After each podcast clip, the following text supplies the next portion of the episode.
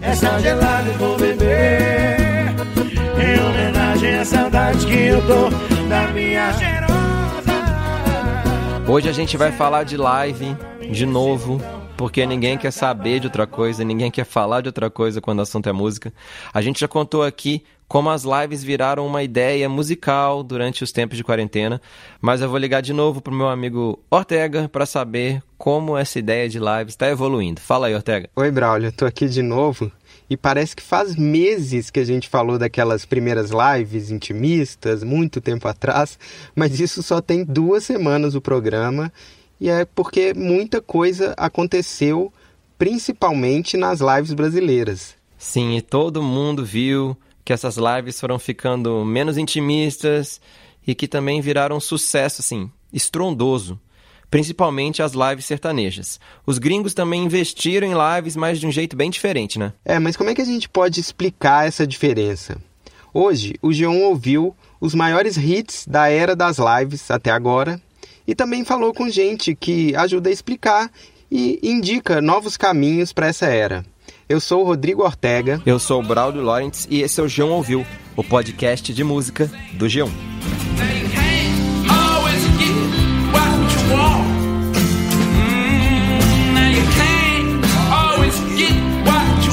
Braulio, no último programa a gente falou das lives simples, gringas, no Instagram, com gente como o Chris Martin, o John Legend, a Camila Cabelo, mas também a gente notou no programa que a live do Gustavo Lima, que tinha acabado de rolar a primeira, foi bem diferente, com garçom, churrasco, cerveja, muito publi de marcas e produtos. E então, feito essa recapitulação, qual que é a história agora? É, são duas histórias. A história brasileira é que esse modelo aí do Gustavo Lima continuou rolando e fazendo muito, muito sucesso por aqui. Jorge Mateus, por exemplo, fizeram logo depois uma live bem parecida que rendeu uma foto polêmica porque era uma aglomeração assim cheia de gente nos bastidores.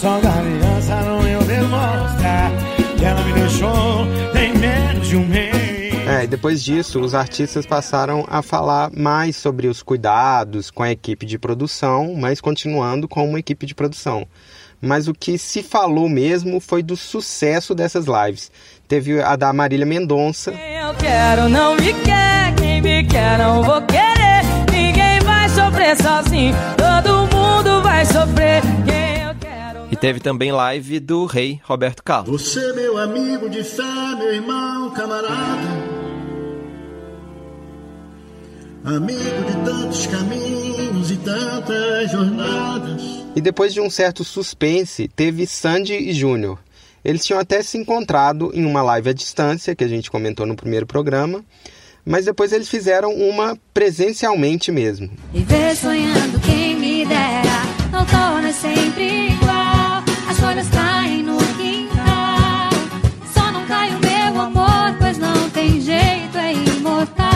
Essa live aí do Sandy Júnior foi uma live bem família e é uma das minhas preferidas até agora, não sei você, Ortega, mas tinha pouca gente e muito talento. Mas uma coisa que une todas as lives quase é que elas arrecadaram muitas doações no combate ao coronavírus.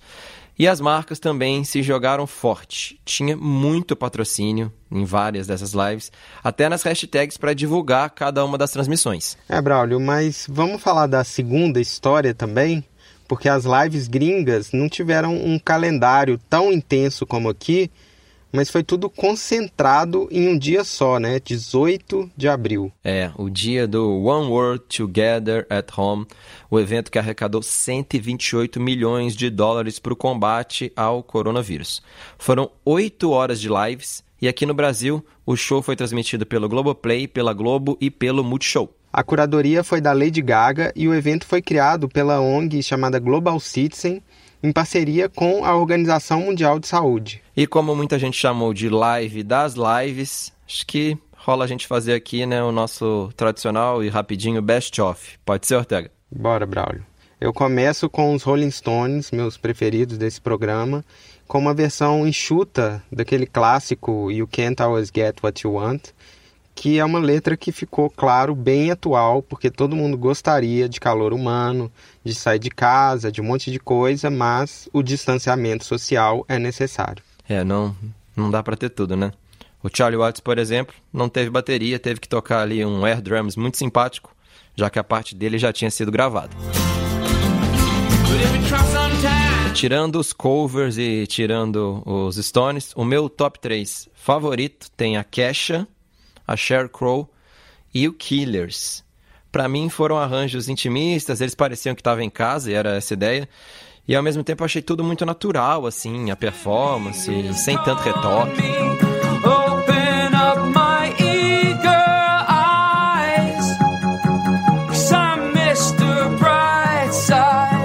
É, pra não ficar só nos sons em inglês, teve uma que eu curti muito, que foi a cantora belga Angèle com um hino empoderado, que é Balance Ton. Ela é talentosa demais.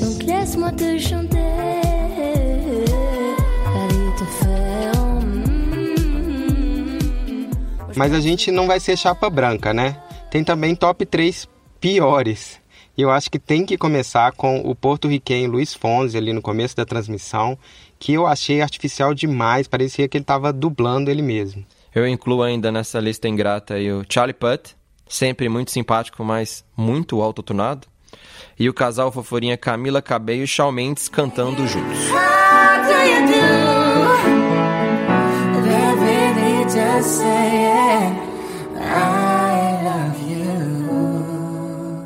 Olha, eu adoro a Camila. Sempre defendo o timbre dela, que para mim é único. Acho que ela canta muito bem. Eu também gosto do Shawn Mendes, mas vamos combinar, não deu. Achei tudo muito over, breguinha demais, né, Ortega? É, outros covers da live que foram da Liso cantando A Change is Gonna Come do Sam Cooke, eu achei que já foi melhor, ela sempre manda muito bem.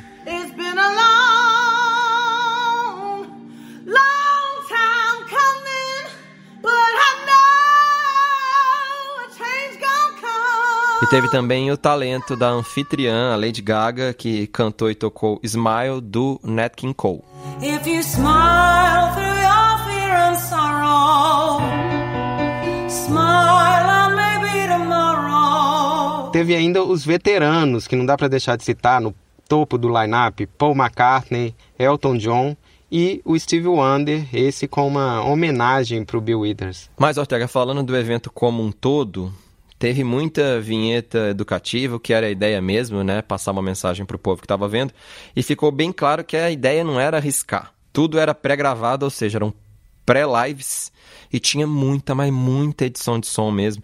Dava para ver que a produção deu um tapa ali considerável no áudio das pré-lives, rolou aquela autotunada geral, tipo um Photoshop sonoro. Eu também senti que dava para ter arriscado mais na edição de imagens, talvez porque achei que foram poucas performances juntando os artistas. Era uma chance né, de a gente ver mais parcerias que acontecem assim. É, como a do John Legend e o meu amigo Sam Smith, que eu entrevistei recentemente, essa rolou legal. Os dois cantaram Stand By Me.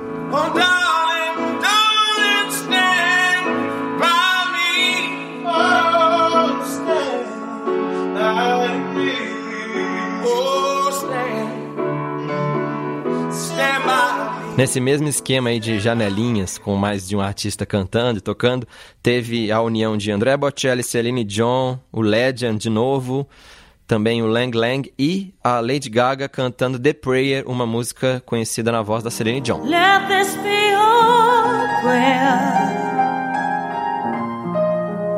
When we lose our way. Esse aí foi claramente um momento para emocionar talvez até exagerado demais. Só que muitos brasileiros que estavam acostumados com o calor das lives estranharam todo esse formato aí pré-gravado de lives. É, mas ele faz sentido sim.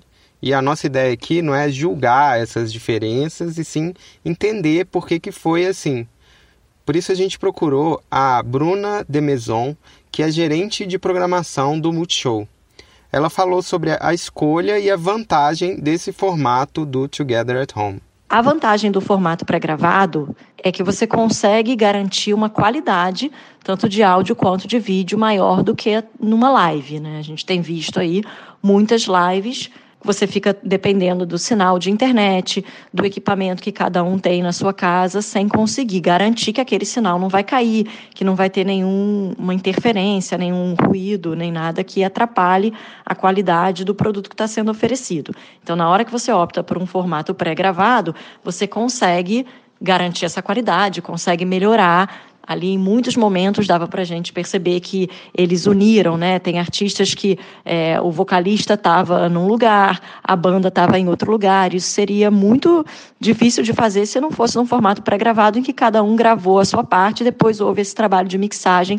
para que saísse o melhor conteúdo. Eles conseguiram reunir ali um número enorme de artistas que estavam em diferentes lugares do mundo. E você conseguir fazer isso num formato ao vivo teria sido muito difícil, até por conta mesmo de horário, né, de onde as pessoas estão. Outra coisa impressionante desse festival foi o alcance dele passou em várias plataformas, na internet e nas principais TVs do mundo, inclusive no Brasil. E a gente ficou curioso e perguntou para a Bruna como que isso é amarrado. O evento procurou, o próprio Global Citizen procurou em diversos países os canais mais é, renomados e com maior alcance para poder levar essa mensagem e também que tivesse afinidade com a música. A diferença entre o festival e as lives brasileiras não foi uma diferença só técnica, né, Ortega? O clima do Together at Home era totalmente diferente, assim, das lives brasileiras. Era tudo muito mais sério, assim, mais, né, sisudo e mais sóbrio, assim. Sóbrio literalmente, né? Porque não tinha nenhum espaço para bebedeira e tal. Sim, para mim essa é uma diferença de cenário. E aí eu não estou falando do cenário geladeira de cerveja versus cenário cortina de casa. É de contexto mesmo. Porque a Europa foi o epicentro da pandemia há um tempo e agora esse epicentro são os Estados Unidos. E por lá está todo mundo em choque, em luto mesmo e esse clima de choque e luto foi traduzido no programa. A gente lembra que o programa foi feito no auge da curva nos Estados Unidos e aqui no Brasil o esforço ainda é de adiar ou achatar esse auge. Então o clima das pessoas em casa é mais de apreensão hoje do que de choque. Daí, uma live para esparecer ainda cabe, né? Ainda dá para aceitar. É isso que as lives brasileiras parecem aí que estão indicando. E por falar em indicar, a gente falou no começo do programa também do futuro, né, Braulio? É, a gente disse que ia investigar também novas tendências de lives no Brasil. E são três novidades e não necessariamente boas. Essa primeira, por exemplo, é muito controversa.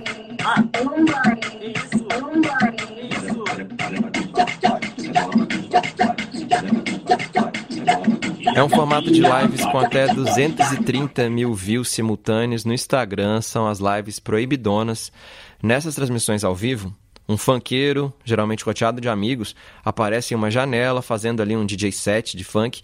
Na outra janela ele vai adicionando fãs, mulheres, que estão dispostas a rebolar, também estão dispostas a se masturbar, receber sexo oral enquanto a live está rolando. É, os dois principais funkeiros que já comandaram lives desse tipo são o Gabriel do Borel, DJ, e o cantor PK Delas.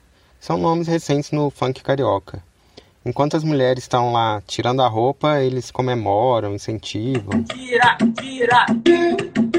Põe no coração, põe no coração, põe no coração.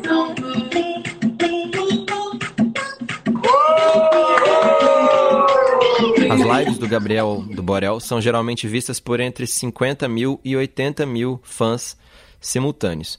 O Gabriel disse ao G1 que ficou meio sem acreditar quando as mulheres começaram a tirar roupa, fazer sexo nas lives. Ele não quis conversar sobre o assunto, mas respondeu perguntas por escrito. Ele disse que quando era só uma brincadeira mais sensual, ele entrou na onda e zoou um pouco, mas quando a coisa foi ficando um pouco mais séria, ele disse ter ficado surpreso.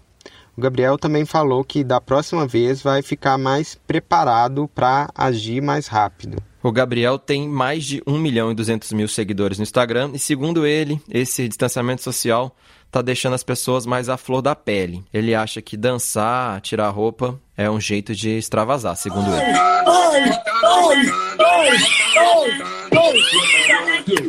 Esse aí é o som da live do PK delas. O cantor não quis dar entrevista, nem por escrito, mas essas lives impulsionaram o perfil dele no Instagram.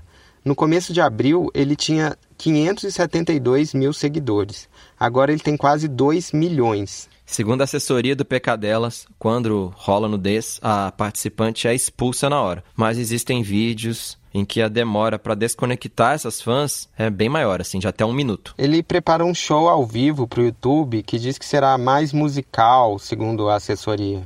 A live deve ter vídeos gravados de amigos famosos, tipo o Gabigol, o David Brasil e a Jojo Todinho. A gente, claro, procurou o Instagram aqui e mandou uma nota para o G1 que eu vou ler aqui sobre essas lives. As políticas do Instagram se aplicam a todos os conteúdos na plataforma, incluindo transmissões ao vivo. O Instagram não permite a publicação de fotos ou vídeos com nudez, mostrando genitais ou imagens explícitas de relações sexuais. Os conteúdos em questão violam as nossas políticas e foram removidos do Instagram. Contas que apresentarem repetidas violações podem ser também removidas do Instagram. Doente de amor, procurei remédio na vida noturna. Olha, além desse caso das lives de funkeiros com nudez dos fãs, tem outro caso sério no mundo das lives que a gente precisa falar, que é importante, e também ganhou uma reportagem no G1. É, são as gatonete de lives. O nome pode ser bem engraçadinho, mas, cara, não tem nada de engraçado nessa história. É um caso absurdo. A gente reparou que desde a primeira live do Gustavo Lima, que a gente sempre fala aqui, que aconteceu no dia 28 de março, começaram a aparecer lives fakes, né, Ortega? É, são outros canais do YouTube que reproduzem o sinal ao vivo da live oficial, como fingindo que é oficial. Então fui atrás dos sertanejos, das gravadoras e do YouTube para entender se tinha alguma forma de coibir isso e também como essas lives poderiam ser prejudiciais para os artistas e para os fãs. É, porque não é só roubo de views, né? tem alguns casos que é roubo de dinheiro também, né? Sim, Ortega, deprimente. Assim, eu apurei que essas lives aplicaram golpes em fãs. Essas lives fakes tinham códigos que levavam para boletos falsos. Ou seja, muita gente deu dinheiro para esses criminosos pensando que estavam doando para a campanha de combate ao coronavírus. É, essa falcatrua que a gente tem que ficar de olho, que parece que continua acontecendo e por isso a gente tem que ficar de olho, aconteceu no fim de semana dos dias 10 a 12 de abril em lives como a da Marília Mendonça. Apaixonadinha, você me deixou apaixonadinha, você me deixou apaixonadinha, você me deixou e fica perto da sua menina. Depois desse fim de semana que você falou, Ortega, essas lives fakes passaram a sair do ar muito mais rápido é porque aconteceram reuniões entre o YouTube e os representantes dos principais artistas que estão fazendo as lives. É, que bom, pelo menos isso. Se você curte ver uma livezinha, fique atento, confere bem se você está no canal certo e se o QR Code né, do pagamento é o correto. Diz me ama quando bebe, mas quando acorda se E agora a gente falou três novidades, vamos para a terceira e última novidade. Essa finalmente positiva e a gente espera que ela vingue. É a live super produzida, só que isolada. Quem testou isso e se deu muito bem foi o Lucas Silveira, vocalista e líder da banda Fresno. Eu falei com o Lucas e eu achei interessante a análise que ele fez do que, que as lives representam no mercado musical do Brasil e por que, que ele resolveu fazer a dele em isolamento. Ele estava realmente em casa com a filhinha, a Sky. Tanto que dá para ouvir, no fundo, ela falando com o papai e o Lucas preparando a comidinha dela. Da nossa geração, a galera já é fazer live um negócio super normal e as pessoas super entendem a live como um ambiente onde eu estou abrindo uma janela da minha casa, né? Coisa íntima, né? Então, e, óbvio, quarentena, as lives se acentuaram, não é só o que se fala. E o pessoal do mainstream, sei lá, o pessoal realmente que está muito em alta, sertanejo, enfim, popularzão, essa galera faz show todos os dias, né? Fazem 28 shows por mês. Então, o baque da parada dos shows para esse povo é muito maior. Inclusive financeiro, claro que se o cara tá, enfim, com conforto financeiro, não é nem esse problema. Mas é isso, assim, o business, né? Do show, do rodeio, da festão, fez com que os caras fizessem também o rolê das lives virar um bagulho muito profissional. Mas ao mesmo tempo isso recebeu bastante crítica, principalmente na minha bolha, porque é muita gente junta, os caras ficam querendo ou não rola uma semi-aglomeração quando tu pega uma live que é ser um bagulho íntimo e transforma num DVD ao vivo. Então, eu procurei fazer uma live da Fresno, direto do meu estúdio, onde eu não vou mobilizar ninguém, no sentido de vir aqui em casa fazer a parada, né? Porque nós estamos todos quarentenadíssimos. E hoje em dia tem tantas ferramentas online que, gente, que permitem que a gente interaja e, enfim, faça todo tipo de coisa massa sem sair de casa, né? Que eu tô essa essa live vai ser como se fosse uma monografia minha para eu, inclusive, provar para mim que eu posso fazer uma transmissão de alta qualidade. Uma informação importante é que o Lucas também é produtor musical. Além do próprio Fresno, ele já produziu Capital Inicial, Manu Gavassi e muitos outros. Então ele tinha como comandar essa live ali sozinho. O cenário já era de live produzida, enfim, todo bem cuidado, mas foi tudo feito em isolamento. Tinha algumas interações com a banda, mas isso com um vídeo pré-gravado que o Lucas bolou ali e foram mais de quatro horas no YouTube. Teve ainda uma after no Twitch, que é outra plataforma de lives, e teve 50 músicas, até covers de Pablo Vittar. Mas é bom também dar o outro lado aí, não tava tudo perfeito, o áudio às vezes picotava, provavelmente por causa da internet que não segurou ali. Dava também para ouvir, mas às vezes rolava algumas interferências. É, o Lucas notou esse problema durante a transmissão que eu estava assistindo, mas ele fez uma cara e um comentário meio de é a vida, é a internet que a gente tem agora e se adaptou do jeito que dava. E é isso que a gente meio que conclui aí, né, no fim, Ortega. A live é a música se adaptando do jeito que dá para essas novas realidades que a gente está vivendo aí do isolamento, do distanciamento social. E aí vai procurando uma conexão conexão com o povo, que é o que a música pop sempre buscou, né? É, e a gente vai continuar conectado também, eu e o Braulio, nós dois e vocês ouvintes, e a gente junto nessas lives e nos novos caminhos que a música tá achando de unir todos nós à distância, né? É, esse episódio do Jean ouviu fica por aqui. Até mais, com muito mais comentários de lives. E você pode seguir o João Ouviu no Spotify, no Deezer, no Google Podcast, na Apple Podcast, no Castbox, em qualquer lugar, no G1 mesmo. Até mais, tchau. Até mais.